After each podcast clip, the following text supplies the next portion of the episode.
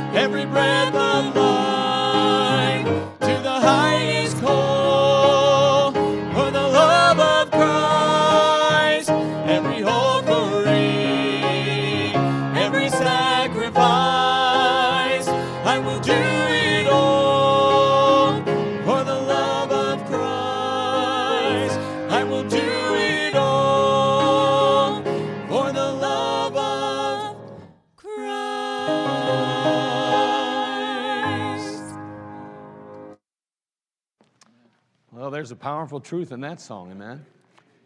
And interestingly enough, it's not your love for Christ it's talking about, it's His love for you. It's His love for you and I that causes us, motivates us, moves us to serve Him. At least it ought to be. Your love can wax and wane, His never changes. So can mine. Thank God that He loves us. Well, that's the real motivating factor in the Christian life is His love for us. What a wonderful thing it is. 1 Corinthians chapter 6, verse 9. 1 Corinthians chapter 6, verse 9. I'm going to read just three verses today, and then we'll kick things off. 1 Corinthians chapter 6, beginning verse 9. Again, our first service of the new year. It's a wonderful thing. Well, how important it is that the church of God meet together. The Bible says, forsake not the assembling. It doesn't mean live stream. Certainly doesn't. Did you hear what I said? Doesn't mean live streaming. We're meeting together in person. Why? We need each other.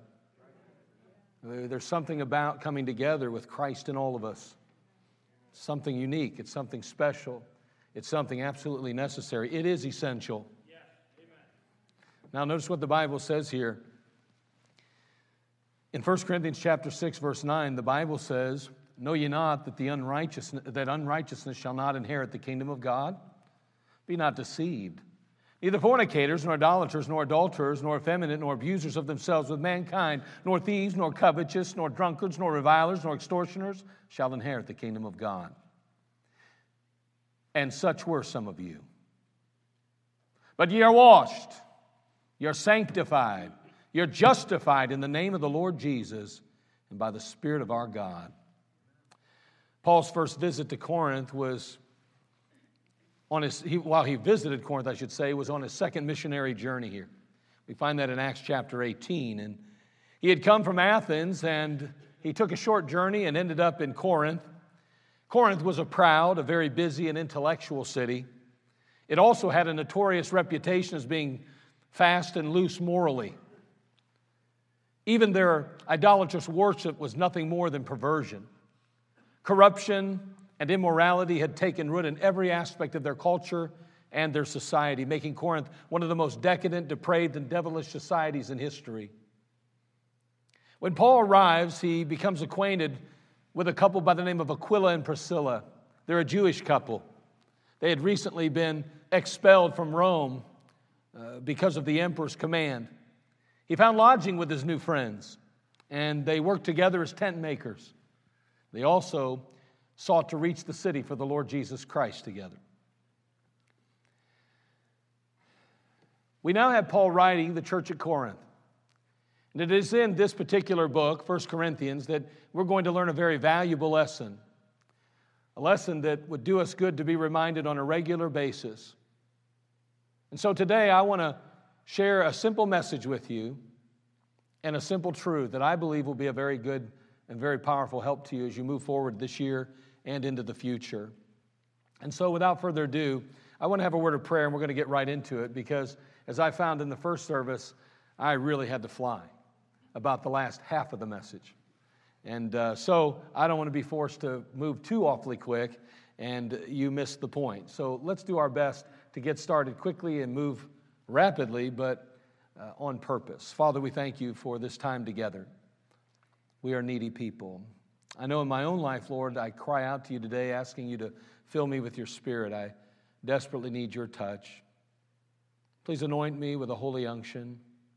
May I truly be your mouthpiece today. And Father, people not see me, but you, the Master. Father, I can do nothing to help these folks. But Lord, you can do everything that's needed and necessary. I pray that you would walk these aisles, speak to our hearts, and move in our lives. May you change us today. May you remind us of who we are and what we are in you. And Lord, may we leave here encouraged to be better for you and to accomplish everything that you purpose and plan for our lives. We love you. We thank you. We'll praise you in Christ's name. Amen. As we approach the book of 1 Corinthians, we're going to note that the Apostle Paul deals with a couple of aspects of the, the new believers. And, and first off, in chapters 1 through 6, we're going to see that he addresses and deals with what they are. We also could say their present faith. He's focusing on what they are or their present faith. If you would look at 1 Corinthians chapter 1, you're going to note that he immediately addresses them as saints. He says in 1 Corinthians 1 2, unto the church of God which is at Corinth, to them that are sanctified in Christ Jesus, called to be saints, with all that in every place call upon the name of the Lord Jesus Christ, excuse me, name of Jesus Christ our Lord, both theirs and ours. So immediately he identifies them as saints. Now, again, there's a number of religions that may have what we call saints, but in many cases, it's given to them based on merit. Can I tell you the only reason you are a saint today, as we're going to see in a moment, is because of the grace of God. You don't deserve it, and neither do I. We, in our own uh, stand and in our own place and in our own righteousness, we have nothing to offer God. But thankfully, in, by way of grace, uh, we do. And we're thankful that we're saints today. And so he focuses on what they are. He says to them, You're saints today. Not only that, but he also points out further along in the chapter, as well as chapter 3, that there's much contention and carnality among them. Uh, turn, if you would, to, well, you're in chapter 1. Look at verse 11. He says, For it hath been declared unto me of you, my brethren. Well, you weren't in chapter 1, were you? You were in chapter 6. I don't know where I'm going, but I'm flying. In 1 Corinthians chapter 1, verse 11, he says, For it hath been declared unto me of you, my brethren, by them which are of the house of Chloe, that there are contentions among you. Now, if I could just uh, uh, I guess, visualize or, or illustrate what contention means, it's this right here contention. Now, you've often experienced contention in your life, whether it be at work, maybe in the home, possibly in a relationship, contention. He says in the church there's contention. That's where they're at in their, their Christian lives. That's their present faith involves this element of contention, but also carnality. Because in chapter 3, verse 1, he goes on to say, And I, brethren, could not speak unto you as unto spiritual, but as unto carnal, even as unto babes in Christ. I fed you with milk and not with meat. For hitherto you were not able to bear it, neither yet are ye able, for ye are yet carnal. Carnal means fleshly. For whereas there is among you envying and strife and division, wherever there is envying, strife, and division, I can guarantee you there's flesh. That's not of God. And so he goes on to say, For ye are carnal, whereas there is among you envying and strife and divisions. Are ye not carnal and walk as men? For while one saith, I am of Paul, and another, I am of Apollos, are ye not carnal? There's division in the church, there's strife in the church, there's contention in the church, there's carnality in the church. He says, That's where you are. He goes on, however, later on in 1 Corinthians chapter 3 to tell them their position in Christ Jesus. Now I'm just going to read a verse or two very quickly to move, but in 1 Corinthians 3 9, he says, For ye are for we are labors together with God. Ye are God's husbandry, ye are God's building. He goes on in chapter 3, verse 16 to say, Know ye not that ye are the temple of God, and that the Spirit of God dwelleth in you. That's an amazing statement to think that literally the creator of all the universe lives inside me. And he's speaking to these Corinthians, and he's, he's, he understands, uh, he understands uh, them as a church. He was part of the church plant. He's the one that brought it into existence, so to speak. Obviously, God does the planting and God does the, the, the sowing, uh, not the sowing so much, but the, that gives the increase. I understand that. But Paul was an a, a, person who went into Corinth, preached the gospel, and seen tremendous results, and now there's a church there. He's writing to that church and he's saying, Listen, here's where you are. You are saints, but there's contention and carnality, but I want you to know your position in Christ. You are laborers together with Him. You're God's husbandry. You're God's building. You're the temple of God, and He lives inside you. He goes on in 1 Corinthians 3.23 to say, and ye are Christ. Aren't you glad you're Christ today? If you know Him as Savior and Lord. And finally, he talks about and he addresses and deals with this issue of sin in the camp. Later on, again in chapter 5 and early on in chapter 6, he talks about the fact that it's reported commonly that there are fornication among you. There's fornication among you. Such fornication as is not so much as named among the Gentiles that one should have his father's wife. He says, I speak to your shame in chapter 6, verse 5.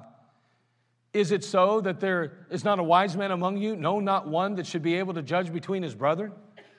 So, in chapters 1 through 6, the Apostle Paul takes the time to address this issue of what they are or their present faith. Then we find our text passage. We arrive there in chapter 6, verse 9. And he says, Know ye not that the unrighteous shall not inherit the kingdom of God? And now we're going to see that he goes through a list of lifestyles and sins. And you know what? He reminds them of what they were. Or he addresses their past failures. Now, again, notice this. He says to them, No, you're not. He says, Be not deceived, neither fornicators, nor idolaters, nor adulterers, nor effeminate, nor abusers of themselves with mankind, nor thieves, nor covetous, nor drunkards, nor revilers, nor extortioners shall inherit the kingdom of God. And such were some of you. He said, That's where you came from. That's what you were. So he lists those lifestyles, he lists those sins. But before you can blink, he's off the subject and he's moving forward. And he makes the statement, and such were some of you, but ye are sanctified. You're washed, he says, excuse me, you're sanctified, you're justified in the name of the Lord Jesus and by the Spirit of our God. He later goes on in chapter 6 to say, What? Know ye not that your body is the temple of the Holy Ghost which is in you, which ye have of God, and you're not your own, for you're bought with a price? Therefore, glorify God in your body and your spirit, which are God's. See, there he is, right off the bat in the first six chapters the first six chapters up through verse 8, and he's talking about what they are and their present faith. And now we find him in 1 Corinthians 6 9 through 11, addressing and dealing with what they were and their past failures. Notice later on now, for the next 10 chapters, he changes the direction a little bit. Now he's going to focus on what they're supposed to be, or if you will, their promising future. And so, for the next 10 chapters, he's going to answer some questions that had been sent to him. He had received of them. He's going to answer them and be able to explain to them the, God's expectation on them as a believer. So, notice he says in verse chapter 7 1, and you may not be there, but just notice he says, concerning the things wherever you wrote unto me. So, they obviously sent a letter to him. He reviewed the letter, and now he's writing back to address these issues so that they can move forward in their Christian lives and he goes on to tell them what they're supposed to be. He addresses marriage in chapter 7. We know that he says, Nevertheless, to avoid fornication, let every man have his own wife, and let every man, woman have her own husband. He addresses Christian liberty in 1 Corinthians chapter 8, verse 12. But when ye sin so against the brethren and wound their weak conscience, ye sin against Christ. There's a lot of emphasis put on liberty today. We're big about, well, God doesn't look on the outside, He looks on the heart. Can I tell you something? Biblically and scripturally, God addresses this issue when He addresses chapter 8 and He tells people about their liberty. He says basically, if you're going to offend a weaker brother, my friend, it is your sin now that we're dealing with. It's interesting how God places responsibility on us. It's not someone else's job to make sure that we're right with God, it's our job to make sure we're right with God and others. Well, I don't care what they think, and it doesn't matter how they feel. It matters to God how they think and feel, because ultimately, if you wound a weaker brother or a weaker sister, that's sin that God holds you accountable for. And he's trying to express this need. He's trying to help these Christians understand some things. Because see, what had happened was, is that this culture was rooted in idolatry. We know that even their temple was a temple worship of, of fornication and sinfulness. There were a thousand, a thousand women who basically were nothing more than prostitutes working at the, the, uh, the um, temple. And let me tell you, it was decadent, it was sinful, it was wicked. And let me, let me say this these Christians were brought out of that lifestyle. They came out of that thinking that was normal and natural, and they move into the Christian life. And God says, I'm going to have to help you because I'm concerned about your promising future. But you have no future as long as you live in the past. I've got to deal with this. And so he deals with marriage and he deals with Christian liberty. He dares, deals with the care of God's man in 1 Corinthians 9. He deals with the Christian race also in chapter 9 when he says, Know ye not that they which run in a race run all, but one receiveth the prize, so run that ye may obtain. Again, he's dealing with what, they, uh, what, what they're supposed to be. He's focusing his attention on their promising future. He also deals with the Christian standard. Notice the difference. Look, if you would, in 1 Corinthians chapter 10, verse 6 through 11. Notice what he talks about, what he says here. Chapter 10, verse 6, 1 Corinthians. We're dealing with a Christian standard. He says, Now these things were our examples. Let me tell you, everything that God puts in this book is there for an example to you and I. He wants us to learn something from it. He doesn't put it there just for good reading. He doesn't do it just to keep our attention. He doesn't do it just to get us excited and say, Boy, I can't wait to read the rest of the story. No, He's put it there to teach us something. Now, these things were our examples to the intent we should not lust after evil things as they also lusted, neither be idolaters as some of them, as it is written, the people sat down to eat and drink and rose up to play. Neither let us commit fornication as some of them committed and fell in one day three and twenty thousand. Neither let us tempt Christ as some of them also tempted and were destroyed of serpents. Neither murmur ye as some of them also murmured and were destroyed of the destroyer. Now all these things happened unto them for examples that they uh, and they are written for our admonition upon whom the ends of the world are come. He's trying to say, listen, we've got a higher standard than the old timers did, so to speak. We're believers in Christ. We've been saved by the blood. And He's setting the stage for their future. So, what do we learn and what do we see here as we summarize the, this, chap, this, this whole book of First Corinthians? First of all, the first six chapters deals with their present faith who they are. And Paul addresses it, he faces it, he deals with it, and he identifies who they are. And then the last 10 chapters, he deals with their promising future or what they're supposed to be. And we also noted that God spends just three verses concerning their past failures. So we have six chapters with their present faith or who they were, are the last 10 chapters deals with their promising future and what they're supposed to be. And just three verses in the entire book deals with their past failures or who they were. So here's the principle. Here's the thought. God is not concerned with who you were, but with who you are and where you're going. See, there is a biblical reality that we have to face and we have to understand. And we recognize it over in the book of Psalm. In Psalm chapter 103, verse 12, the Bible says, As far as the east is from the west, so far hath he removed our transgressions from us. Your past failures are washed in the blood of the Lamb, and they are to be remembered no more. Matter of fact, in Micah 7 19, he states, He will turn again, He will have compassion upon us, He will subdue our iniquities, and thou wilt cast all their sins into the depths of the sea. Your past failures are washed in the blood of Jesus Christ. And someone says, Yeah, but I was saved a long time ago and I've made some horrible mistakes and I've sinned against God and man since. I'm telling you that that sin is under the blood of Jesus Christ. Not only that, but salvation changes us from what we were to who we are. In 2 Corinthians 5:17 the Bible says, "Therefore if any man be in Christ, he's a new creature. Old things are passed away; behold, all things are become new." You are not who you used to be. That's a biblical fact. 2 Corinthians 5:21, for he hath made him to be sin, be sin for us who knew no sin, that we might be made the righteousness of God in him. And not only do we note that the past failures are washed under the blood of the Lamb to be remembered no more, not only is salvation something that changes us from what we were to who we are, but salvation begins a work that molds us into what God wants us to become and be. First, uh, Philippians chapter 1, verse 6, being confident of this very thing, that he which hath begun a good work in you will perform it till the day of Jesus Christ. I'm going to tell you, God is not concerned with who you were, but with who you are and where you're going. Now, I know we live in a world and in a culture today that emphasizes and focuses on past failures. And, and yet, I, I, mean, I know that if you've made a mistake on, on, the internet or you've said something on Facebook or, or, or did something that was wrong, even, and, and now they tell you, well, boy, don't do anything wrong. Don't put it on there because people won't forget it. When you apply for a job, it'll come back up and you'll not have your job.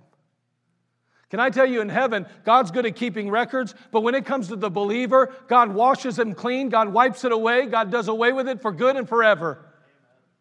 But I'm going to tell you, if you are feel, feel like you are held back because of your past, I'm telling you, it's not God holding you back, friend. It's either yourself or somebody else that you're blaming. But I'm going to tell you something God's not so concerned with your failures of the past as He is your promising future. We blame God so often for why we fail to do things. Well, I'm just afraid. If you only knew who I was, if you only knew what I've done, if you only knew where I've been, I'm going to tell you something. God knows all of those things, and yet He's not as concerned about your past failures as He is your promising future.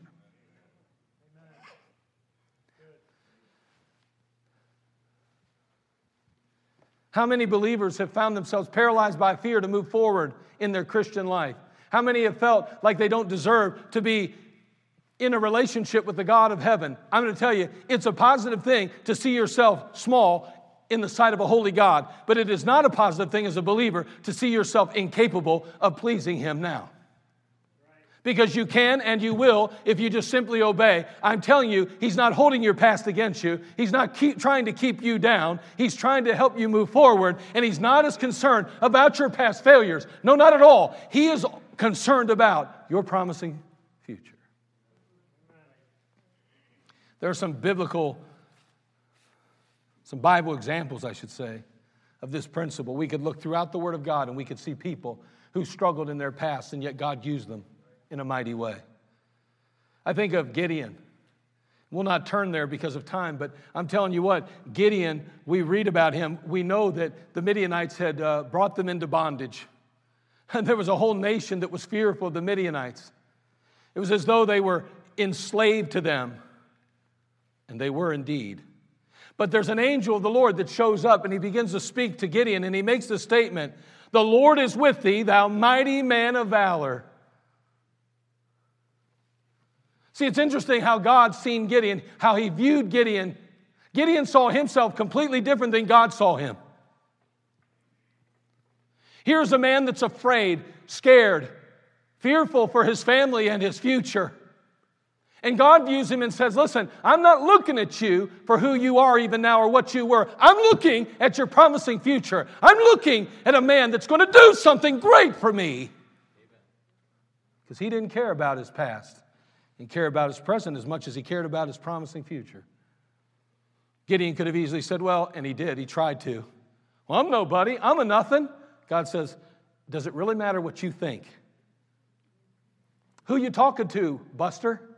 You're talking to the God that created all things, and I created you. Let me tell you what, you're a mighty man of valor. Start acting like one. Because, see, God saw his promising future. I don't know, maybe you're in satanic bondage today. Maybe an application, you're enslaved by vice, or there's lust in your life, or a sin that you can't overcome. Let me tell you something. Yeah, I understand we can find ourselves in a bad predicament. We can find ourselves in a difficult spot. But I promise you this God is not going to hold that against you. You just need to take a step in the right direction because God sees you in your promising future. Confess that as sin. Forsake it. Repent of it, yes. But go forward because God has a promising future for you. He's not looking at you like a failure, He's looking at you with a future. Then there's a man by the name of Jephthah. Turn, if you would, to Judges chapter 11, verse 1. How often does the devil use our past to hold us up, to keep us back, to cause us to feel unworthy even to serve the Lord, let alone do something mighty on his behalf? It happens all the time. We use our past often as an excuse not to accomplish what God's purpose and plan for our life is, even. And he's saying to these Corinthians, who came out of one of the most decadent, one of the most wicked, sinful lifestyles probably imaginable, and he's saying to them, I'm not worried about who you were, friend. Doesn't matter to me what happened in the past. What matters to me is your promising future. And can I tell you, he views us the same way. Notice it says in Judges 11:1, now Jephthah the Gileadite was a mighty man of valor. Judges 11:1. He was a mighty man of valor, and he was of the son, was the son of a harlot. And Gilead begat Jephthah. And Gilead's wife bare him sons, and his wife's sons grew up, and they thrust out Jephthah and said unto him, Thou shalt not inherit in our father's house, for thou art the son of a strange woman. Now listen, I don't know about you, but it kind of bothers me that Jephthah was held responsible for his situation when it was really his dad's fault. His dad made a bad decision. As a result, he has a child. I thank the Lord that he was wise enough to keep his own child, though. So now here's Jephthah, and he's along here with his stepbrother, so to speak, and they're not happy with him. Hey, listen, we have a real mom, you don't. You're a mistake, Jephthah. I mean, if you want to be honest, Jephthah grew up the black sheep of the family. I mean, he knew what it meant to be lonely, he knew what it meant to be unloved and unwanted. I'm, I, am sure he could hear the words of, his, of his, his family as they mocked him and made fun of him. Oh, you'll never amount to anything. That, that Jephthah, he's a nobody. He's a nothing. I wish he was dead. I'm sure he heard things like that along the way. But you know what? Jephthah would not allow his past to drown his promising future. Before it was over, he was used to deliver God's people and to judge Israel for six years. As a matter of fact, his name is recorded in this book for us. See, the fact is today is that maybe you growed up experiencing rejection. Maybe you felt unloved and unwanted at some point. And now you look at your life and you feel like a big zero. You've been out in the world looking for love in all the wrong places, even. I'm going to tell you something God loves you and God cares about you. He's not as concerned about your past, and He doesn't want you to hold on to that thing. He wants you to let it go and focus on your promising future. Too many times we're holding on to it. You just don't understand how I grew up. God could never use me. You better let go of that past. Because God's not as concerned about who you were as He is about where you're going. Think of Paul the Apostle. Here he is standing before Agrippa. And he tells Agrippa in chapter 26, verse 16 through 19, But rise and stand upon thy feet, for I have appeared unto thee for this purpose, to make thee a minister and a witness, both of these things which thou hast seen and those things which I will appear unto thee. He's giving his testimony now to King Agrippa. It's toward the end of his life. He's not going to live much longer. And he says, Listen, I remember the day when Jesus Christ met me on that road. I remember who and what I was. I know I was a killer of Christians. I know that I put people in jail. I know that I opposed the cause of Christ. But God told me to deliver, I'm going to deliver thee from the people and from the Gentiles, and unto whom now I send thee, to open their eyes and to turn them from darkness to light and from the power of Satan to God, that they may receive forgiveness of sins and inheritance among them which are sanctified by faith that is in me. And he says, Whereupon, O King Agrippa, I was not disobedient to the heavenly vision. Man, I could have sat back and I could have just took a seat and said, you know what, God, I know you want me to serve you, but who am I to serve you? I'm a nothing, I'm a nobody. Matter of fact, I've opposed you. I fought against you. I harmed and hurt yours. But Paul wouldn't allow his past to affect his promising future.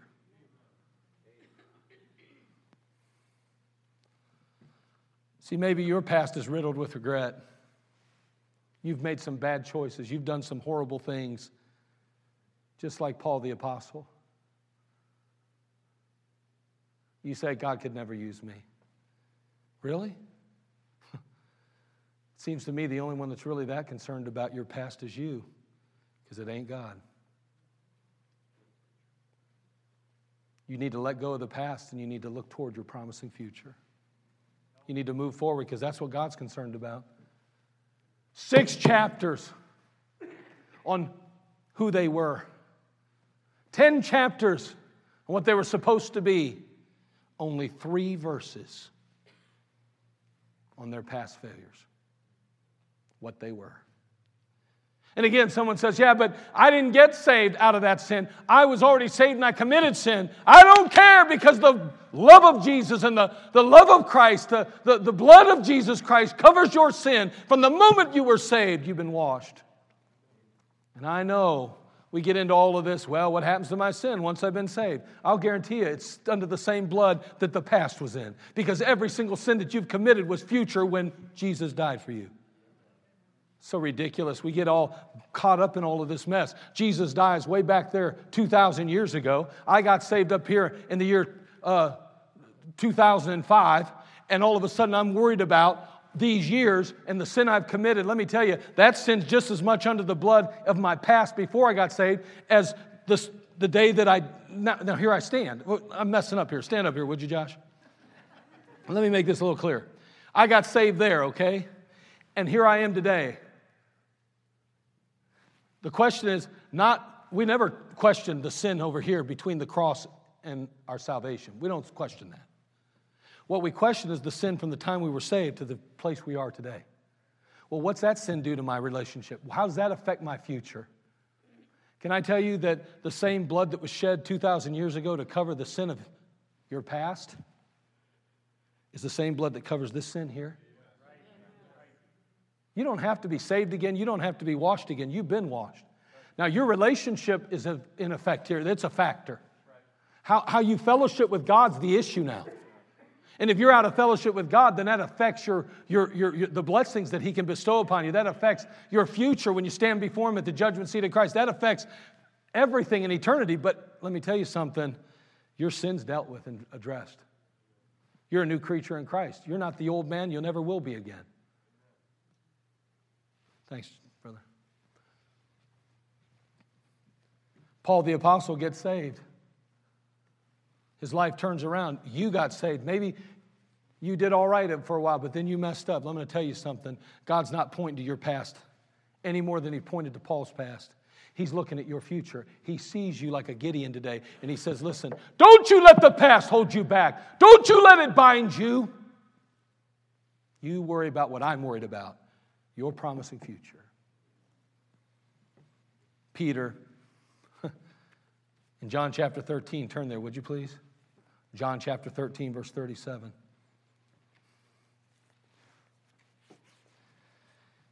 Peter was one of those real boisterous people. He was an outgoing kind of fella.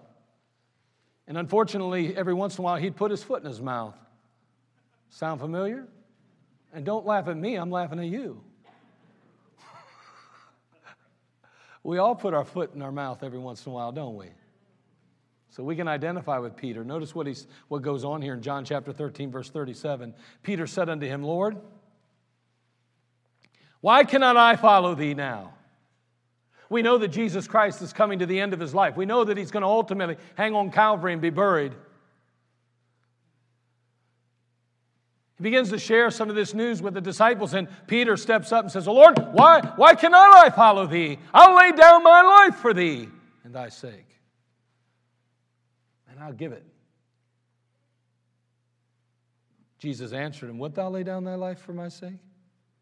Verily, verily, I say unto thee, the cock shall not crow till thou hast denied me thrice. I mean, Peter stands and he says, Lord, I'm going to join you. I'll be side to side. We'll be locking arms. We're going forward together. I'll die for you. He says, Really?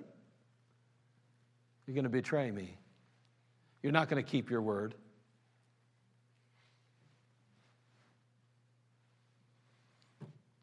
It's interesting as we look into the scriptures, it would be in the book of Acts, chapter 2, that Peter goes on to preach at Pentecost and sees 3,000 people saved.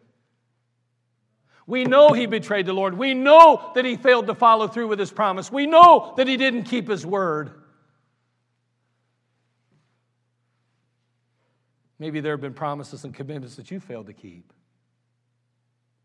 Maybe life hasn't turned out quite like you planned or envisioned. But I want you to know that God's not as concerned about your past failures as He is your promising future.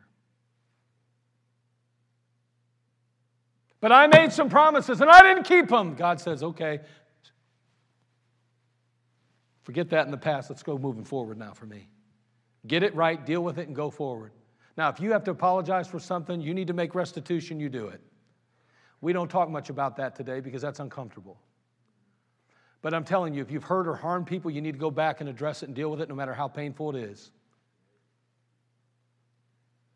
Now, there are some exceptions to that, and I think honestly, before I would make up my own mind on what that is, I would seek my God, godly counsel that God gave me. I'd talk to my pastor about whether I should confront a situation or a person of my past. There are some situations, maybe, where it would be more detrimental, not only to you, but others around you. But that is very rare indeed. I remember one time years ago, as just a kid, I wasn't very old at all, I shoplifted a candy bar. Remember going into this drugstore uh, next door and this little store, drugstore, and, and I remember I went in there and I grabbed me a candy bar, put it in my pocket, and I walked around a little bit. Man, I tell you what, I was shaking like a leaf. And I made my way out the door, and nobody grabbed me. And I thought, I'm going to never do that again. I thought for sure I'd get caught. Got into church some years later. And uh, the Lord spoke to my heart about that issue. I remember, I'm talking about years later now. I was an adult now. I still remember going back to that old store and I walked in and I said, Hey, listen, is the manager here? Yeah, the manager's here. So I need to talk to the manager. I said, and they came, I said, What can I do for you? I said, Well, I just want to tell you, I stole a candy bar years ago. He's like, What? I said, I stole a candy bar from you, and I come to pay for it or whatever you need to do. He said, Dude, I don't care about the candy bar now. And I said, Yeah, but God does. And I said, I had to come here and tell you because God wants me to tell you that. Because some things have changed in my life, and I'm not living like that anymore. I'm trying to be honest, the way God intended. He's like, Well, that's whatever, dude. I don't care. I walked out of there with a weight off my shoulders. You say that's no big deal. That's called restitution. That's something we don't talk about much today. So instead, we harbor our guilt. Instead, we hold on to it. Instead, Satan uses it to hold us back in the past. God's not all concerned about your past. Oh, you need to deal with it. Yes, if there's something you need to deal with. But the fact is, He doesn't want you to be bound by it. I don't care how bad the mistake, I don't care what you did. Don't let the Satan use the past to keep you from your promising future.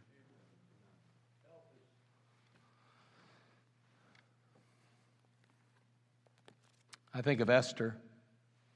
She had no mom, she had no dad. She was raised by her cousin Mordecai. Before it's over with, she's queen, queen of Medo Persia, a tremendous empire. a world empire. And ultimately, she is used to save the Jewish race. And we read about her to this day in the Word of God. I wonder, maybe you didn't have a dad or a mom growing up.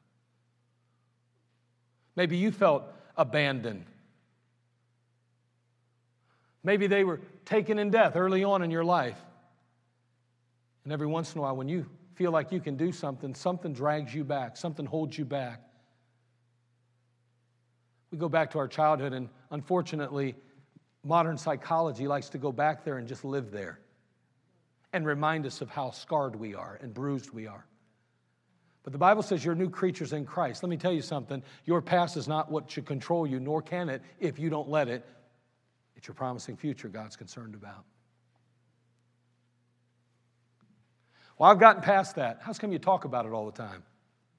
How's come you allow it to affect how you deal with your children? Cannot let that past hold us back. God's not as concerned about your past as He is your promising future. And I'm going to tell you what, He's got a bright one for you. He spends just three short verses in the whole book of 1 Corinthians remembering the past. Isn't it funny how often we remember the past? And I'm not talking about in a good way, I'm talking about in a negative or critical manner. We spend a lot of time holding on to the past, dealing with the past, not God. He spends three short verses in an entire book.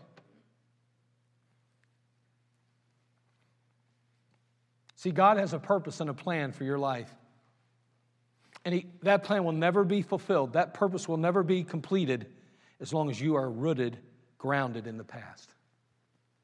You got to be free of the past. And that's why we see the Apostle Paul writing to the church at Corinth. We recognize him dealing with who they were, uh, who they are, excuse me, who they are for six chapters. We see him dealing with what they're supposed to be for 10. Only three verses in the entire book does he focus on their past, and they had a past too.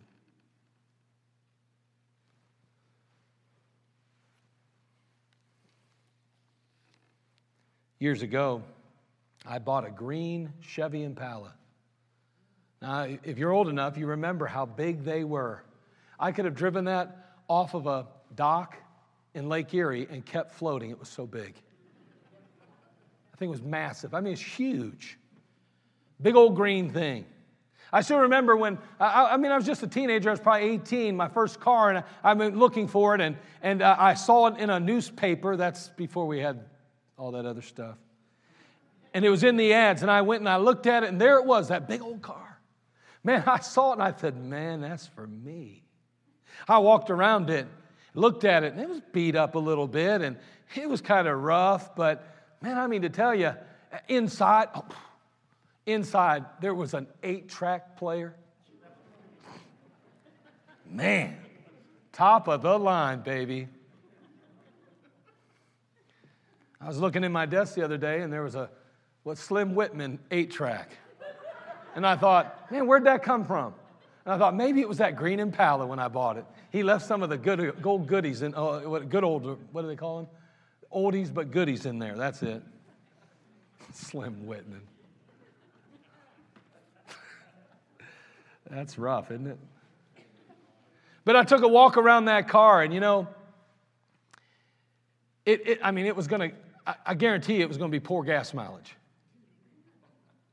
And, and the muffler, it was, it was cracked and it made a lot of noise. And the windshield was cracked. It had a big old crack across it. And then I looked, and on the window, there was a sign that said, as is. And it had $500 under it. And I thought, this is it, man. This is the car. I paid the guy 500 bucks, and man, I went ahead, ahead and picked it up, got it home, and got it all licensed and everything. Can I tell you that car? I bought it just like it was, as is. And you know what? God bought you as is. God bought your every sin, every flaw, every failure. He bought your every weakness, every sorrow, every burden, every care. He bought you as is that day. And can I tell you that He is the personification of wisdom, understanding, and knowledge. You didn't take advantage of some old man seated in the heavenlies that can't see, hear, or know what's going on. No, He is the God, the creator of the universe. He knew exactly what He was getting into. You didn't flamboozle Him. You didn't pull the wool over His eyes. You didn't trick Him into purchasing you that day. No, He bought you fully understanding it was an as is proposition.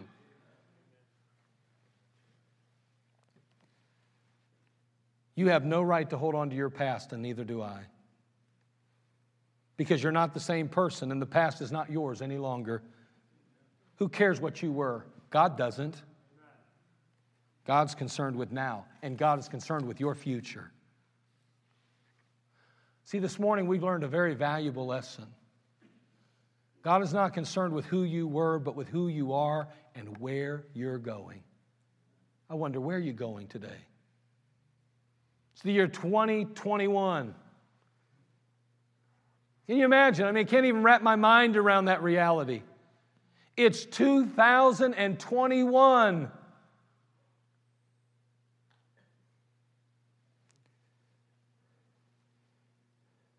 Do you realize if nothing changes in your life, nothing changes in my life, we'll be in the same exact spot a year from now if God tarries is coming? Nothing will have changed in our spiritual life. What are you going to do different this year? What will you change in your life? What, what will you do about your future so that you can embrace everything God has for you?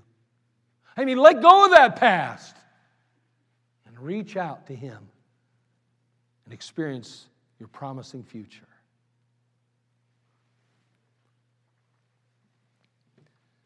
Maybe you're lost today. Can I tell you, you have no promising future? At this point, if you die without Jesus Christ, you'll go to a devil's hell and you'll burn forever. There is no way to paint it good, there's no way to say it nice. There is a hell that's real, just like heaven's real.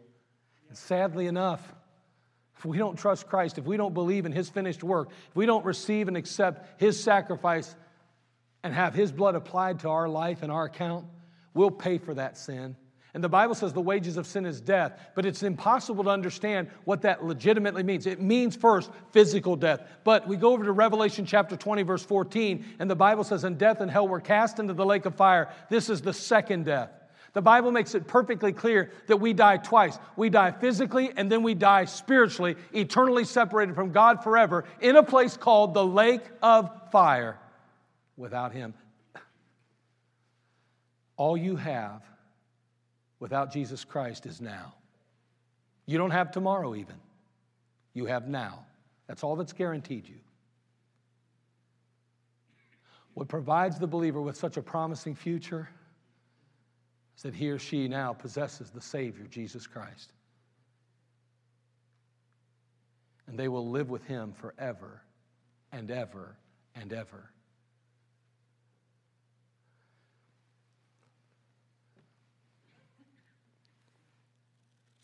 Paul the Apostle had to come to the place where he recognized that all those credentials that he listed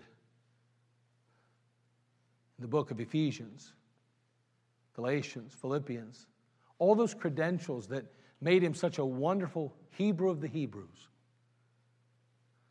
was but dung. That he had to forget the past. He couldn't stand on his deeds, his actions, his goodness.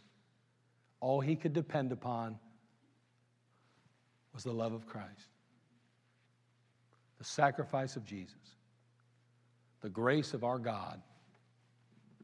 I wonder, has there been a time, a place in your life when you recognize yourself as the sinner that you are? Standing before a holy, perfect, righteous God, you fall so miserably short that you feel so unworthy that you want to crawl under that seat right now and say, God, don't even look at me. I'm, I'm, worthless. Has there been a time when you felt that way before God? And you finally cried out to Him for mercy, knowing you don't deserve it, but believing, based on His word, that He would forgive, cleanse, and receive you unto Himself? If you've never trusted Christ, you've never received Him, I want you to know today's the day of salvation. Why don't you settle it today? Why don't you get it straight today? and have a promising future. But, believer, don't you allow the devil to keep you or hold you, uh, hold you captive, to bind you with your past. Let your past go and take those steps into your promising future. God is not concerned with who you were, but with who you are and where you're going. Decide today you're going to go in the right direction.